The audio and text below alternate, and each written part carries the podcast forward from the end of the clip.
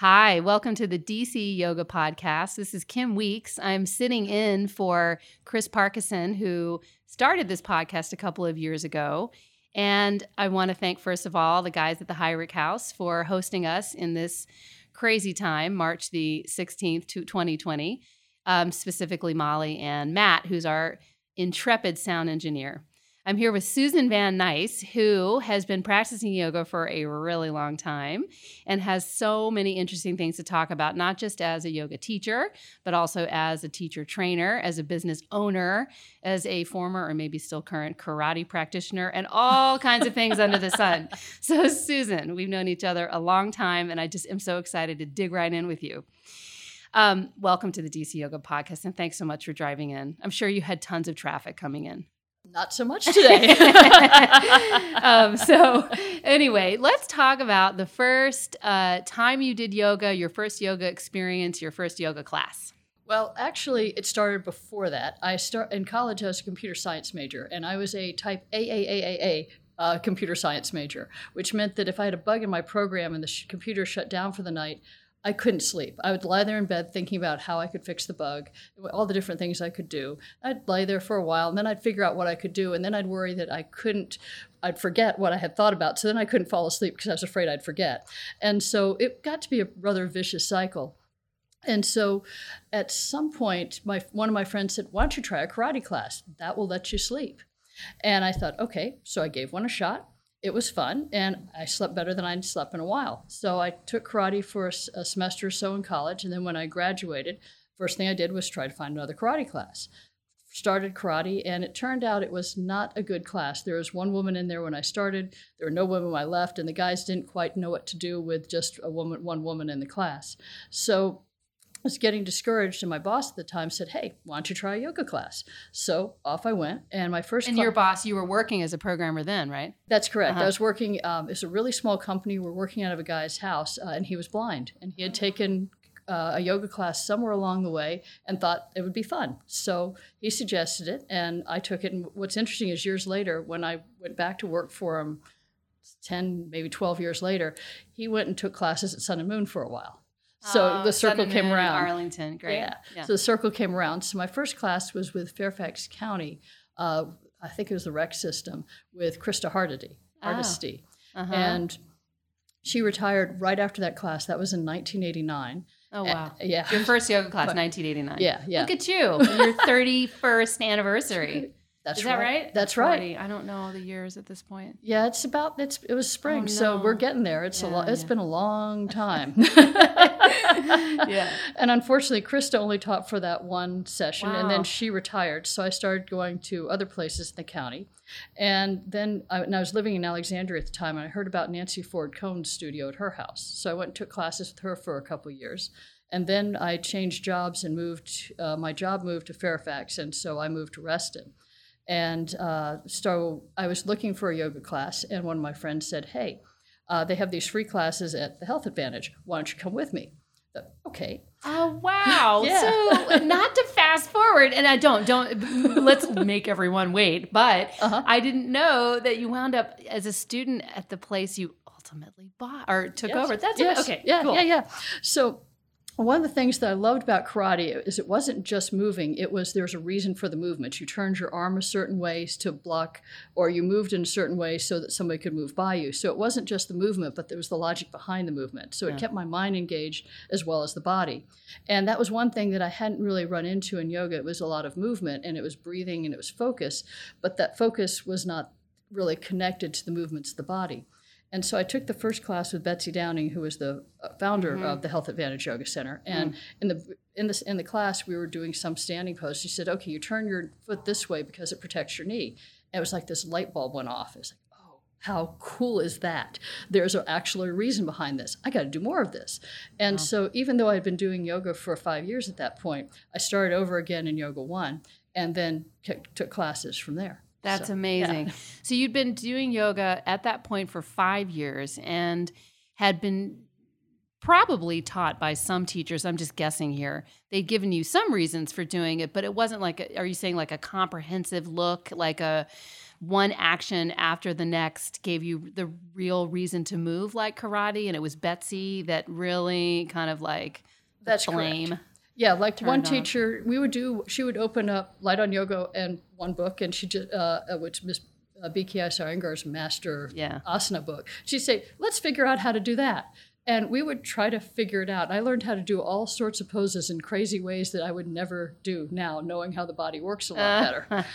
Um, another teacher I had, we'd you know explore how the two sides of the body were different one week, and then the next week she'd walk in and say, "What are you doing? You guys, the, bo- the body should work the same on both sides." So it was this Oh, random kind of mix of stuff. Yeah, That's so interesting. And so Betsy, in her with her training at that time, which was Anusara, right? no, it was still No. Iyengar. This Oh, was the early '90s, so this is about '94. Okay. Yeah, so she was taking classes with Carolyn Bloomley and John Schumacher Yeah. at Unity Woods. Yeah, and so she was from through them essentially as a student learning why you turn your toes in one direction to protect your knee, for example, and that's what got you. So what happened after that? You were 5 years, you went back to a level 1, went to beginner's mind, which don't you do that every once in a while still? I try to. Yeah, I really try too. to. You know, like at least every few years, I'm like, you know, I just want to go back into a level one class and be a beginner again. And well, tonight I'm teaching, you know, my very first Zoom yoga class. Yes. You know? yes. and it's the first time I've done it. And I, you know, I, I, I want, anyway, I hope that I have the chance to take one of those classes this week to be a beginner in that too. So it's just interesting how many different ways we can be beginners. So there you were, Betsy, you rewound yourself to the beginning, learned all these things, and what happened after that? Well, there are a couple things. So first, um, I took the beginning level one class, and I realized that I had no flexibility at all. So Mm. that forced me to actually start practicing at home because now I was really interested. Yeah. So for the first time, I was practicing at home. The other thing that happened was I was burning out my computer job. I was young and naive and didn't realize the project I was on was doomed to fail. Um, And so I this is worked. the 90s. this is the 90s. yep.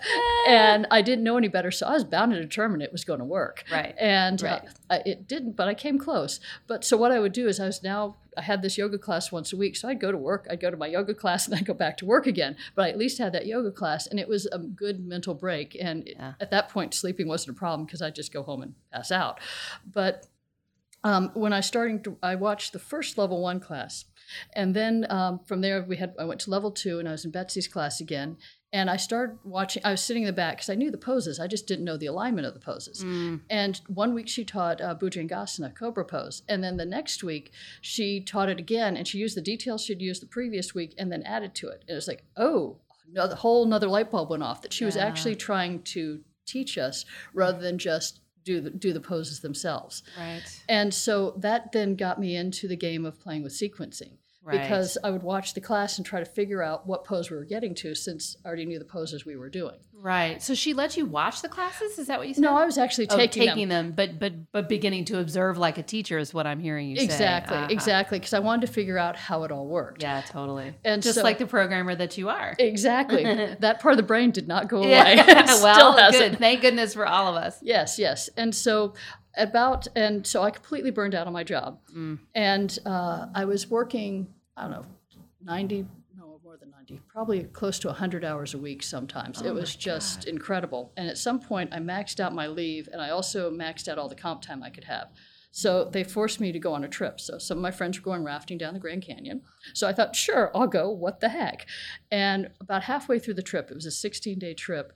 I was standing on a boulder and it went out from underneath me. And I fell down, put my arms up to protect my head, and my elbow hit my sunglasses and I broke my nose. And then I dislocated and broke my ring finger on my right hand and jammed three fingers on my left hand. Oh no. So that was the end of paddling because I couldn't do oh anything. gosh. So yeah, I came out of the trip with two bandaged hands and two really big black eyes. But I had seven. that sounds like a good vacation. it was a lot of fun. so I went. Um, so I had seven days to sit in a raft and do nothing, forced to think. Uh, and I, the first couple days, I admired the scenery and was kind of ticked off I couldn't paddle. Uh, but then after that, I realized I didn't want to go home, and I really didn't want to go home. And traced it back to I didn't want to go back to work, which makes sense. And so I determined there that I couldn't keep programming because I figured if I continued to program, I would then be put in part charge of a project again. I could go through that same cycle again. Yeah. Didn't want to do that. Find yourself on a boulder somewhere in the west and you did not need to break your nose again. yes, I do not want to do that ever again. That was kind Oh of awful. God. So um, went home, uh, went home and announced that I would stay through the end of the project, but then I was going to quit. And then I became a consultant. And then I thought that would give me more time to Right. figure out what I wanted to do with my life. So worked on a couple jobs, and really the one consistent thing that I had was yoga. And so when Betsy did teacher training in 2000, no, 1997, I Mm. took that with the full intention of starting to teach and thought maybe I could transition into teaching over time as well as do programming just to support myself. Uh, so I, I finished that. I taught for her, and then also got hired by Bob Glickstein, who owned the Yoga Center of Columbia, which is now owned by Kathy Donnelly. Right. So I taught classes there. I taught classes at Health Advantage, and also taught at a local gym for just a little while. This is late 90s at this point. This is 97, 98. Uh huh. And then by 99, Betsy announced she was leaving. She was going to move to Florida and was planning to move, use, run the studio from Florida. And at this point, I knew this is what I wanted to do. I just couldn't figure out how to make yoga work and actually pay my rent. Right. And so, The question still asked by every yoga teacher today. exactly. Oh my. So she tried running it, and it, it was a fairly large studio at that point, and it was awfully hard for her to run it from Florida and Yeah.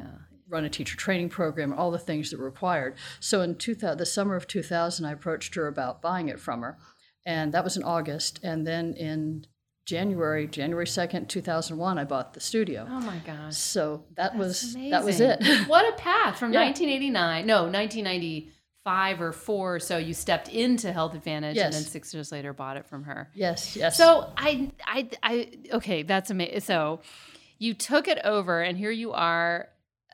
I mean, everything I've heard so far, just to put like a punctuation mark on it, I guess, is that these internal mind body connections and, you know, if I may, logical benefits that you saw from karate, like Betsy created the spark inside of you um, that combined all these disparate effects that you'd seen doing yoga prior to that. And then you, I, I really, eh, this question about the breath is coming up for me big time. So I want to ask about that in a second. But as we get to 2001, when you buy the studio, you've got this so much accumulated knowledge, not just like, how systems work, which, as you and I have discussed many times, is like what you have to have to run a good business. You have to mm-hmm. build your systems, or else the business isn't going to work. And, but then also, you're this yoga student and you're like a true yoga teacher because you've been in these classes before you even knew it, observing them as a teacher. So the whole thing is a really amazing story. But can I ask a question about the breath before we go to business? The business of the breath.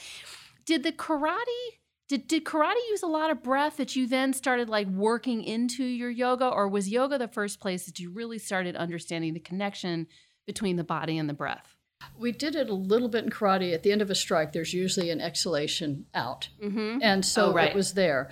But uh, honestly, I was really too young to appreciate the breath. yeah I was too oh busy just trying to move, and I was more interested in the focus. Yeah. And because if I could focus, it would get my head out of everything else. right the and focus it was yes. oh cool focus. So I, you know, a lot of people come for many things. I came for sleep, but really it was the, Mm-hmm. it was giving my mind something else to focus on, and that was my that was it. And then over time, as I've becoming older and a little little calmer, um, Mm-hmm. I've now gotten more interested in the breath and meditation. But it's taken it's taken age for me to really appreciate that. That is so interesting. Yeah, that's what I was kind of curious to know. And it's such a beautiful way of describing how, well, you've already done it, and I'm sure you'll do it more as the podcast goes on, but describing the phases of your experience, you know, not just with yoga, but with life.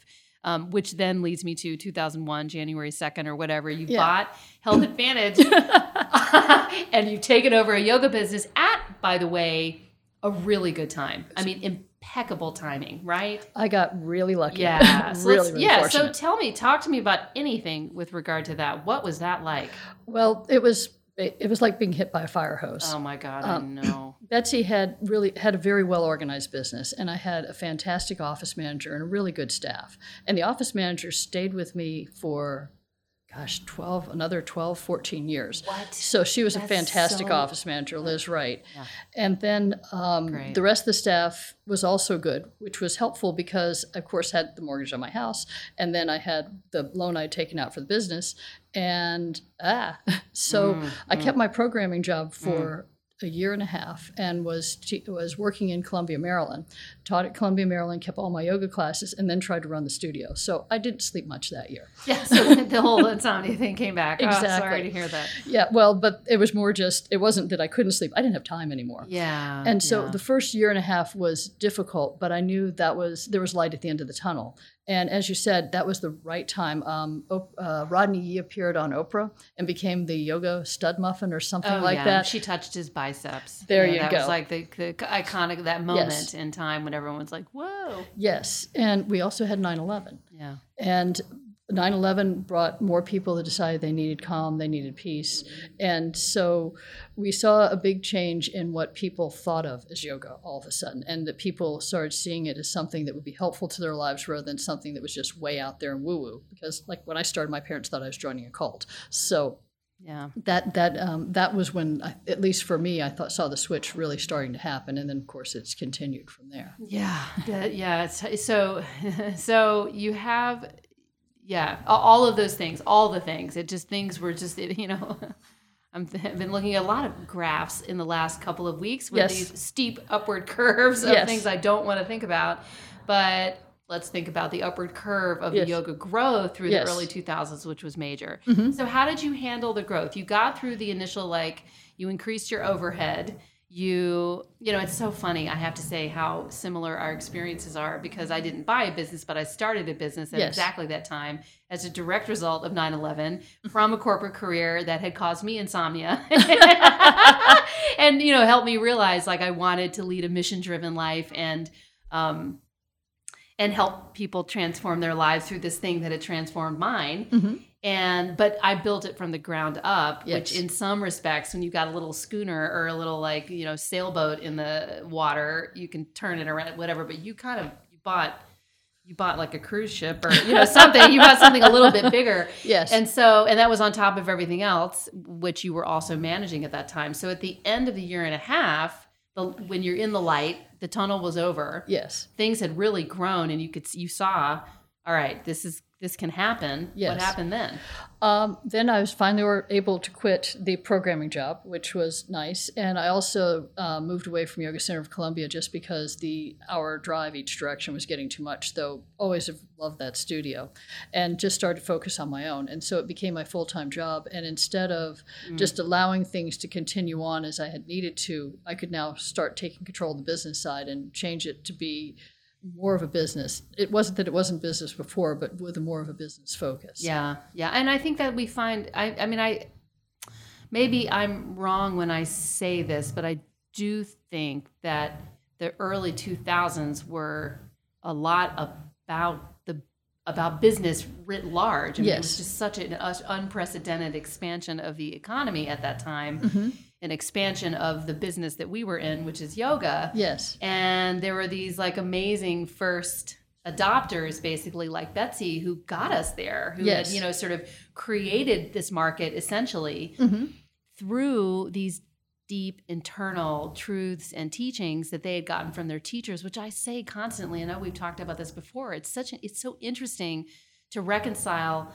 the teachings of yoga with the business of yoga. I think about this all the time with regard to Unity Woods and the Iyengars. You know, Mm-hmm. they are like they are an academic institution, a Yes. hierarchical academic institution, and they just don't care about the business side. They Mhm. certainly don't care about the like customer experience you know how it this kind of co-creative thing that everyone on instagram now like snapping a pic of themselves doing some warrior one i mean Uh-huh. people i think that you know sort of students have turned into customers. Did you see that? Did you manage that? Or how did how did you manage that? Uh, well, through as you decided this is how i'm going to run my business. Well, first I had to get over the sense of panic that if I made one wrong decision, the whole thing was going to come crashing down. right. And uh, partially, I also felt that I had um, an obligation to what Betsy had built to do it right, and so that was part of it. Um, but it was really I just wanted people to be to come in, and I had it, it given so much to me that I wanted people to have that. Totally. And so I wanted people to be happy. I wanted them to walk in happy to be there and even happier when they left. Yeah. And so I, and the other and also focus on the teachers because if they're all happy, Yeah. the business is going to take care It's of itself.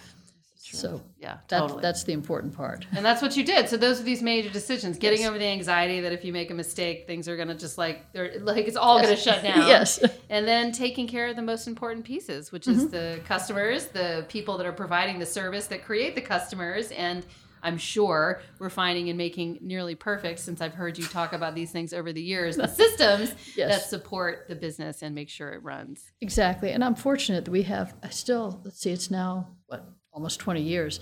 I've have at least, I think, four teachers that were there when I bought the studio that are still there. Uh huh. Four teachers. Yeah. So, oh my gosh. So, yeah, they're still there. And one of, I think the fifth one just left, retired last last session or the session before. So, Oh, that's yeah. amazing. So Yeah, the- I'm fortunate to have really, really good people. Yeah, loyal people, clearly. Liz, you said, was there with you for 12 years. Yeah, I think it was, and maybe it was 15. Um, if Liz is listening to this, I'm so sorry.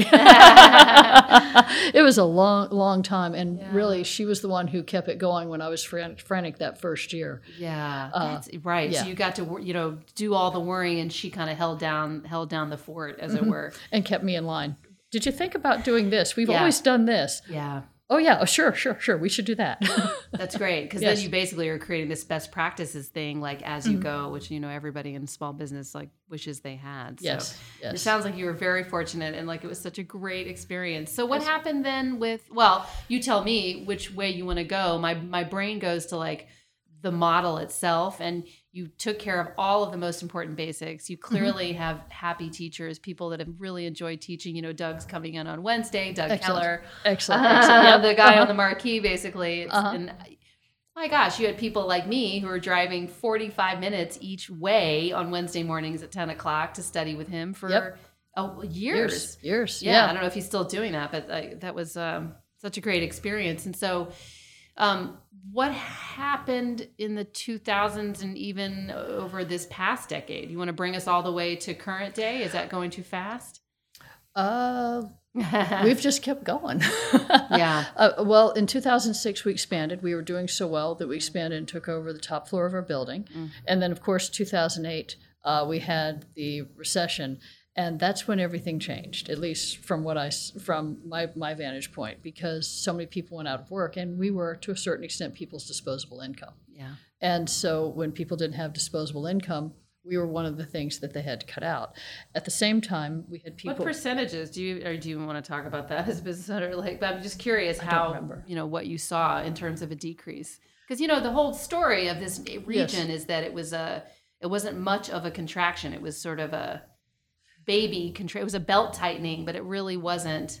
No, it really wasn't. It was it was a big one, and I Yeah. honest I don't. uh, If you'd asked me maybe six years ago, I'd remember, but I just don't remember the numbers. But it was Dramatic enough. Yes, Yeah. and we kind of had a couple of those contractions. It was like every two years. We had one at uh, 2008, 2010, and then another fairly large one, 2012, Mm-hmm. and then everything has pretty much stabilized since then until maybe right now. oh, Susan, I know we committed not to talking about the thing that shall not be named, but it's almost it's like the elephant in the room. It is the coronavirus. It is the right. It is the coronavirus. Yes. Oh, I mean, So we'll. I Yeah, have no we'll have to idea what to expect um, because our studio, like many others in the area, we closed to, uh, today. This is our day we are closed, and so I have no idea, and no predictions about what will happen. So if you're listening to this many years from now, I be, I'll be interested to hear what happened. I know it's the truth. I, Mm-hmm. My husband and I were discussing it this morning. You know, like he was like, "Well, I just it's all starting to kind of settle in," and I was like, "God, it, my nervous system works so differently because I feel like it all settled in, like almost as soon as." It's like as soon as I heard the libraries were closing, I thought, oh, okay, all right. So there's like no part of this like society that is going to keep well, and also in combination with the Dow last week. I mean, they shut Oh, yeah. it down again this morning. You know, um, there's just no nothing that nothing that's going to be operating the same way, and there and all all of that not sameness is going to affect anything the definition of the word resume. You know, what resume means is, I think, going to be up for question. Exactly. So I've no idea. So we'll see what Yeah. happens because in 2008, so many people quit their jobs or left their jobs or were laid off, and they thought, I'll become a yoga teacher. And so all of a sudden, there were yoga teachers everywhere and studios opening everywhere. And that's continued to grow. And so there's gazillion yoga studios, there's gazillion yoga teachers, there's gazillion uh, teacher training programs. And so where we go after this is going to be interesting. It is interesting. Well, that makes me think of um, one of your favorite topics, which is Yoga Alliance. and also, and it makes me think too of like teacher trainings Yes. because I still am a little unclear. I'd love to know about Betsy had teacher trainings happening when you took the studio over and you kept them going. And how did you manage that without her there? Did she come back and preside or?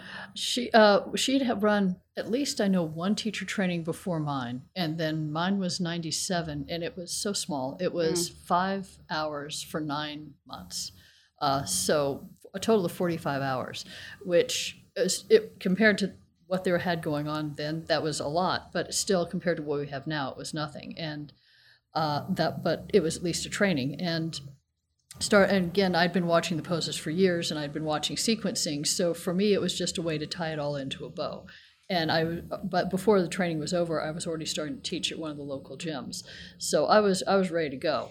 But yeah i and was that's kind of how yeah. it was at that time right? You mm-hmm. you know develop this relationship with a teacher like betsy. You go to all of her classes you learn you go home and you practice. This is the thing i tell people a lot about you know having just recently become an iyengar teacher because mm-hmm. you know that training much like betsy's way of teaching was is predicated i mean on the fact that you're at home working through what your teacher has taught you that day. There's just, Exactly. it's not even negotiable. If, if you're not doing it it's so obvious. And you know you have to be doing it in order to be able to really say anything about what it is that you're having the students do. So so you are there taking a 45 hour training in 1997 which is mm-hmm. like like Yes. mind blowing yes compared to how like strict and like kind of you know the parameters and the rules for the trainings now and all of the work that yoga alliance has gone through for example over the last few months to Yes. increase its standards and the standards as i recall came out in 99 They that was the time that they so basically it was kind of in response to what they were beginning to see these trainings like yours happening and saying okay let's just recommend some standards Exactly. And the, well, when I finished, I was so happy to be a yoga teacher. Yeah. I told everybody, and people were saying, oh, I took yoga at the gym. And what the gyms were doing at that point is there were a lot of aerobics instructors. They wanted to have gym classes or uh, yoga classes. So what they would do is they would take their aerobics instructors and give them eight, maybe 16 hours of training and say, go. And no so, way seriously. yeah And so they were doing all these late poses. 90s baby Yeah, and my people God. were getting hurt, and they, oh were they Oh yeah, because they just knew what poses. They just said, you know, go do this pose, go do that pose. They knew nothing about sequencing. They just learned the pose. They weren't practicing. They had really most of them had never taken a yoga class before. And they were probably thinking about it as stretches, right? Exactly. Yeah. So it's just like, oh, do like whatever, forward fold, and never mind if you have lumbar dislocation or, you know, Any type of injury. There's yeah, exactly. uh, there's no, of course, there's no thought of injury. So Yeah. yeah. So well, and interestingly, Nancy Ford Cohn had been in Unity in yoga. And so I actually have one of their shirts from the 90s, uh, which is that is the group that got together and helped form the Yoga Alliance. It- did they form in 99? Is that what happened? that was- they formed with the standards? Is that how it went? Uh, it, I, my understanding is that they met at two yoga journal conferences and got together and start first realized there was a problem and then came up with the standards. And the Yoga Alliance was 99, 2000, somewhere around there. Interesting. Yeah. So, right. So basically, you had done 45 hours of training and were already interested in becoming a teacher. And we've already, we've discussed the way in which it did happen at that time Yes. a lot, you know, where mm-hmm. cleave to the teacher, work with the teacher, teach the teacher's classes when she's away, for example. Or I'm not sure if that's how Betsy did it with you, but Oh, I yeah. bet, yeah, And also, uh, once I started teaching, I was observing her classes twice a week. yeah. Oh my gosh, how valuable Yeah, is that? I still have all my notes from that. I should go back and look at them sometime. yeah, but- totally. It'd be yeah. interesting to see what you were seeing. You know. Well, I wrote down every word she said. Did and you? so for a year or so, I really sounded a lot like her. And then Yeah. over time, started developing my own. But when she moved, that was the end of my observations. That was it. All of a sudden, I was kind of cut off. how was that for you? How did that feel? It was really weird, but at the same time, it was probably a good thing for me because at that point, I really was ready to teach. But I got tossed in within a year. I was teaching more advanced classes because, there, again, there were not that many teachers and not that many people that were interested in doing the more advanced poses. Right. And so I was teaching a lot of that very, very quickly, more quickly than I probably should have been. But then again, our classes were nowhere near as advanced as they are now.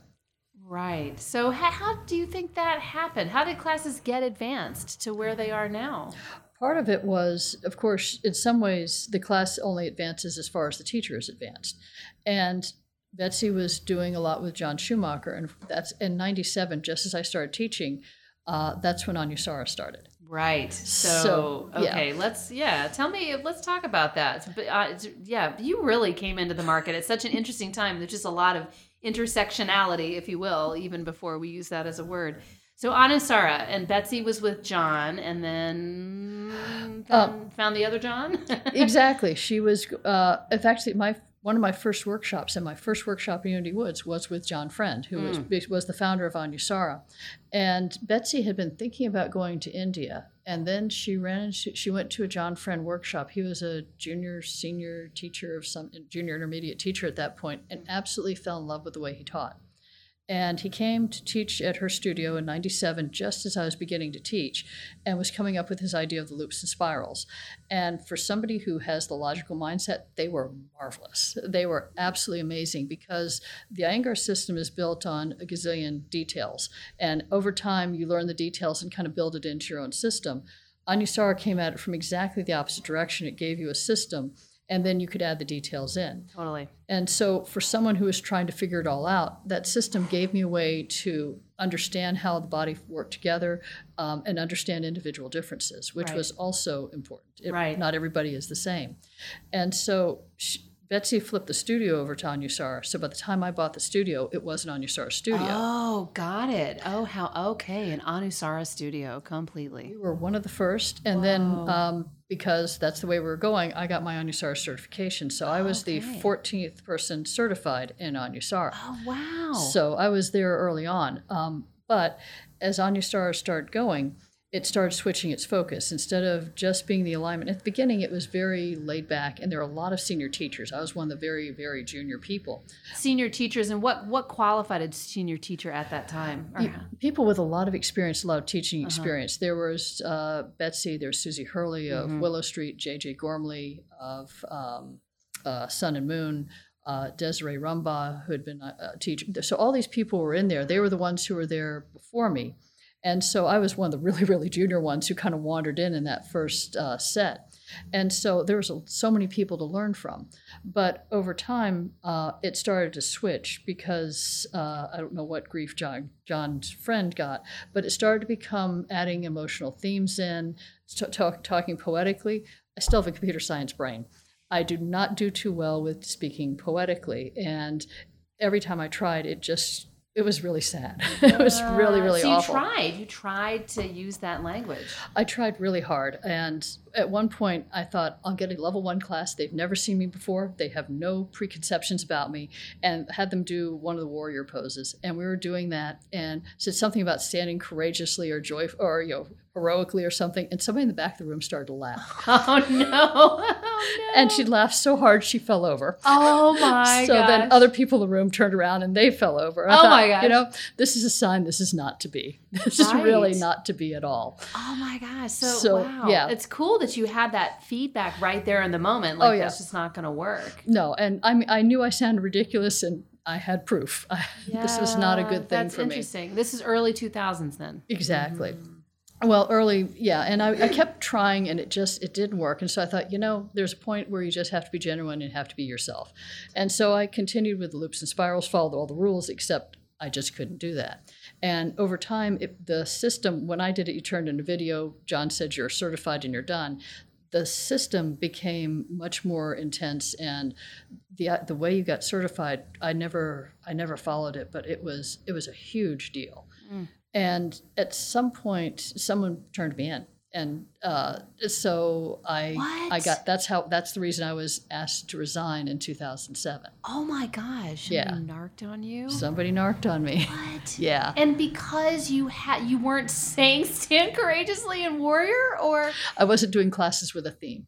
I had physical themes, and I could do, but I could not have that emotional theme and actually not have people start laughing.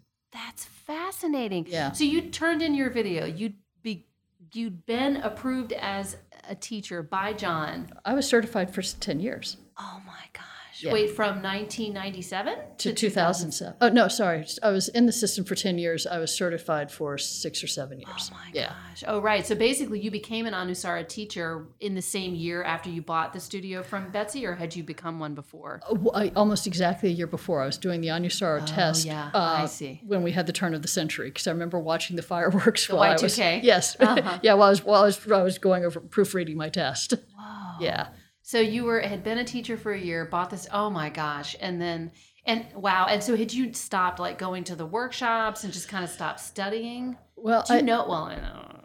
I had I had it. seen it was changing. Um, we started go. They had a gathering every year you're expected to go to, and I could see it was becoming more.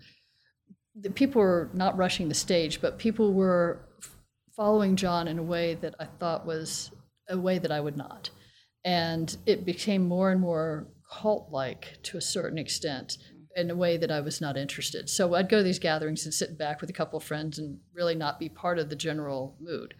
Uh, that being said, John is probably the most charismatic person I have ever met. And he was always kind to me, and I learned much from him, and I can't fault because he is the basis of me understanding how all the physical details work with the poses. So yeah, let's. I'm gonna sort of like stop, drop, and roll on that for a second because what I hear you saying is that like Betsy, it's so interesting because you know Betsy gave you the reason for why to do yoga. Like Yes. I protect my knee when I turn my toes this way, and that was a spark. Yes. Then, as she shifted toward Anusara, Uh huh. you too saw this like codification of the knowledge because it was this inversion of the way they it, it, it was an, an an inversion if you will of the iyengar system Exactly. i mean I- i have had especially becoming trained as a certified now a certified iyengar yoga teacher i was just thinking about this teacher we got certified at the same time and Uh-huh. she's a wonderful practitioner really smart really interesting and you know i'm seeing a lot of these teachers online right now because we're all online right now. Yes. and we were talking about going up for certification. It's you know becoming a certified iyengar yoga teacher. She said she said yeah it's kind of like being certifiable because you just go so crazy with the knowledge and all the things you may or may not have to be know or be tested on. Hmm and it really is just looking at this broad field of data and not knowing where to value it, where to put it, and how to emphasize it. So, John and therefore, you know, Betsy were able to convey this like system to you, which was so meaningful and Mhm. so interesting.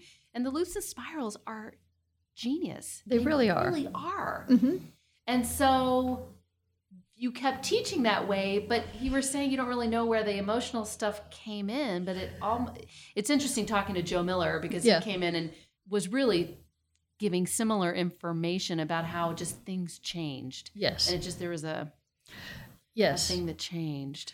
And I kept up with it because we still had people at our studio who were certified. And his last workshop, one of John Friend's last workshops was in this area. And a lot of our people went. And the people who had been to the workshop before, I'd ask them how it was, and they were like, oh, it was fine. It was typical John. The people who had never seen him before were horrified. They really could not figure it out. I ended up on the phone with one woman for two hours, kind of talking her down afterwards about what was happening. When was this? What year do you remember? Uh, 2011, I think, because Oh, the system crashed in 2012. 12, yeah. So I think it was right around November, December 2011. Ugh. And so you were talking her down off the ledge. Why? She was so upset by this workshop, and how can you have been part of this? It's like that stuff wasn't happening when I was there. Exactly. So there's just this, this change, this sort of Yeah. darkness came to that. And system. people were people who had seen him over the years said, "Oh yeah, that's just John," mm-hmm. because they had seen it progress over the years. But mm-hmm. somebody who dropped in late in that progression, they were they just didn't understand what was happening. Yeah, Joe Miller said the. I mean, he didn't say it exactly that way, but he he talked about this really out of body moment he had going somewhere in the West, like for a John, like a birthday, John's fiftieth or something.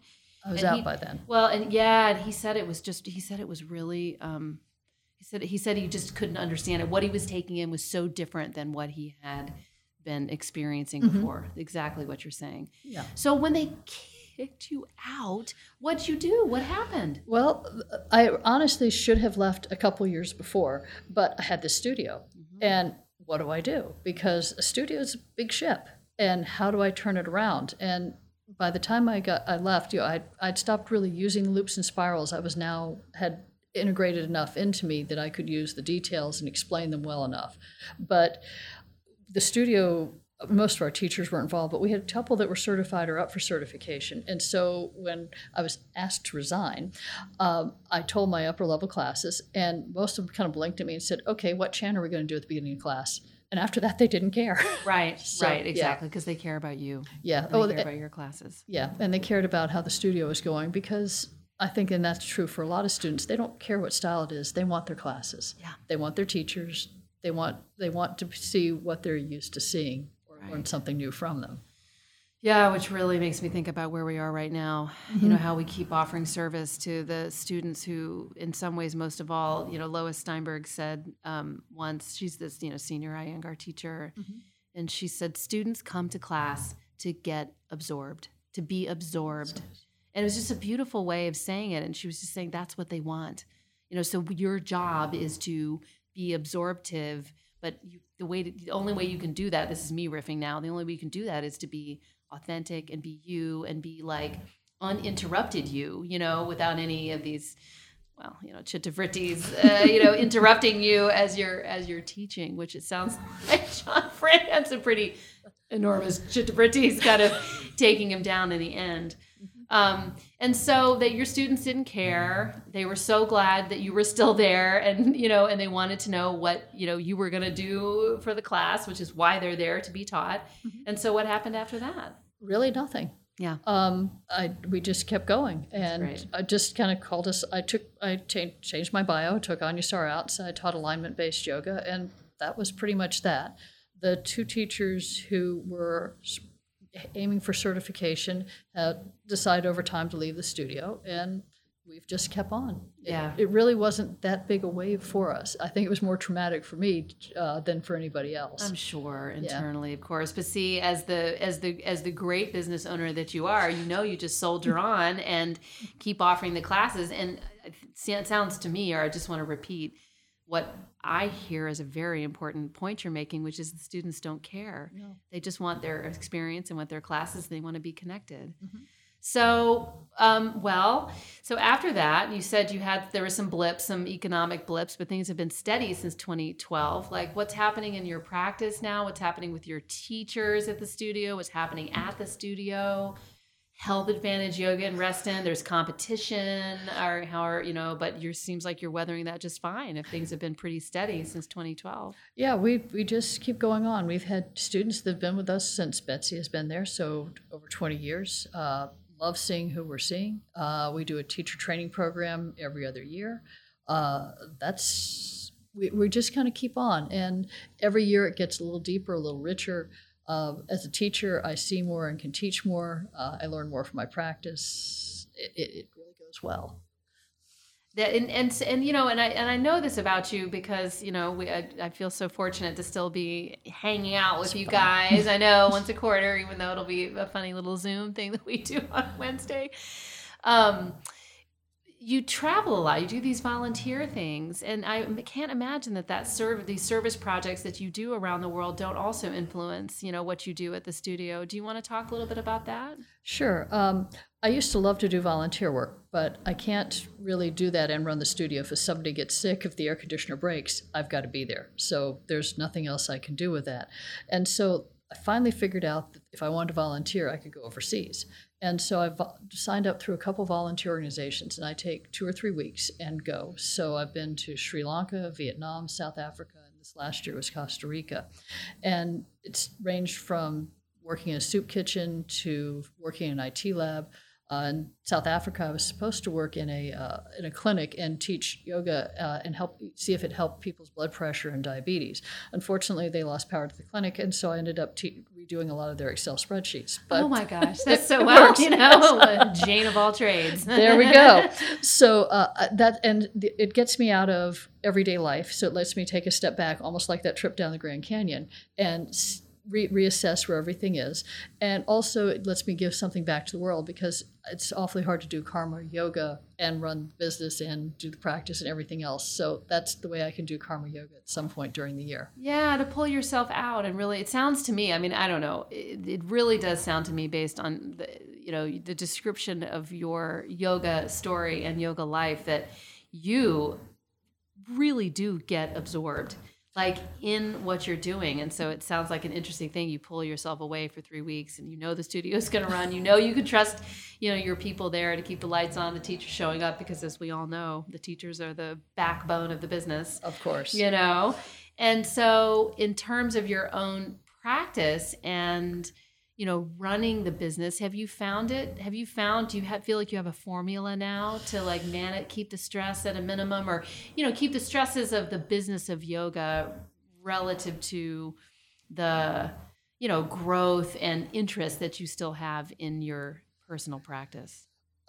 To us well uh, the practice brings me back every day and some days it's practicing for my classes but the, cl- practice is a time every day that i can it's my time it's that one hour a day that is my time, and I try not to let it get interrupted, though some days they are. But the studio now, we have a formula. It seems to be working, and of course, who knows where we're going to go now. But for right now, I've got an excellent staff. I've got excellent teachers that I can depend on, and it's never been better. It's never been better. That's yeah. amazing. I'm yeah. so glad to hear that. Yeah. So, do you have any any insights, any tips for us from your practice or from uh, you know what you're learning these days? What are you teaching these days? We should you know close out with like what you know what what you what's the what, what's the most interesting thing you've taught in the last week? Uh, Let's see. I have this class on Tuesdays at noon, and every week they come in, we do a class, and then they request what they want to do for the next week. Oh, cool. And so they're forcing me to continue to learn, which is wonderful. And the class that the one class they wanted last week was working with the IT band and how uh, and so I can delve into the muscles and the bones and how the body works with that. And then this next week they wanted to work with abdominals and breathing with the abdominals. And mm. so there's always something new and rich to play with and that's one of the things i really enjoy about yoga is there's always something new because i've always seen the they talk about meditation and there's always this this seen separation versus the philosophy versus the body. And for me in math there's always there's proofs in math and proofs are beautiful in their elegance and in some ways their cleanness and the body can be the same way. There's an elegance to how the body moves. And even if the body is not moving as well as some of us likes, there's an elegance in that and also seeing where something may move better. And focusing on that and seeing the elegance, enjoying the elegance, and having the one pointed focus to try to create that elegance for me is just the most beautiful thing. Ah, I love that and totally agree. That was such a great way to stop. It's so funny when you do these podcasts, you never know how they're going to go, but yes. that was a great way to stop. and um, thank you so much for coming in. And, you know, we'll hear more on the Anusara sort of saga and story with Doug Keller on Wednesday. And um, this podcast will be available in the next couple of weeks. I'm not quite sure exactly when Chris will put it up, but thanks again for coming in to the DC Yoga Podcast. Susan Van Nice, owner of Health Advantage Yoga Center, longtime yoga practitioner, one time karate practitioner, and a woman clearly of elegance. Thank, Thank you, you so much. Thank you for inviting me. I've enjoyed this. Oh, so much.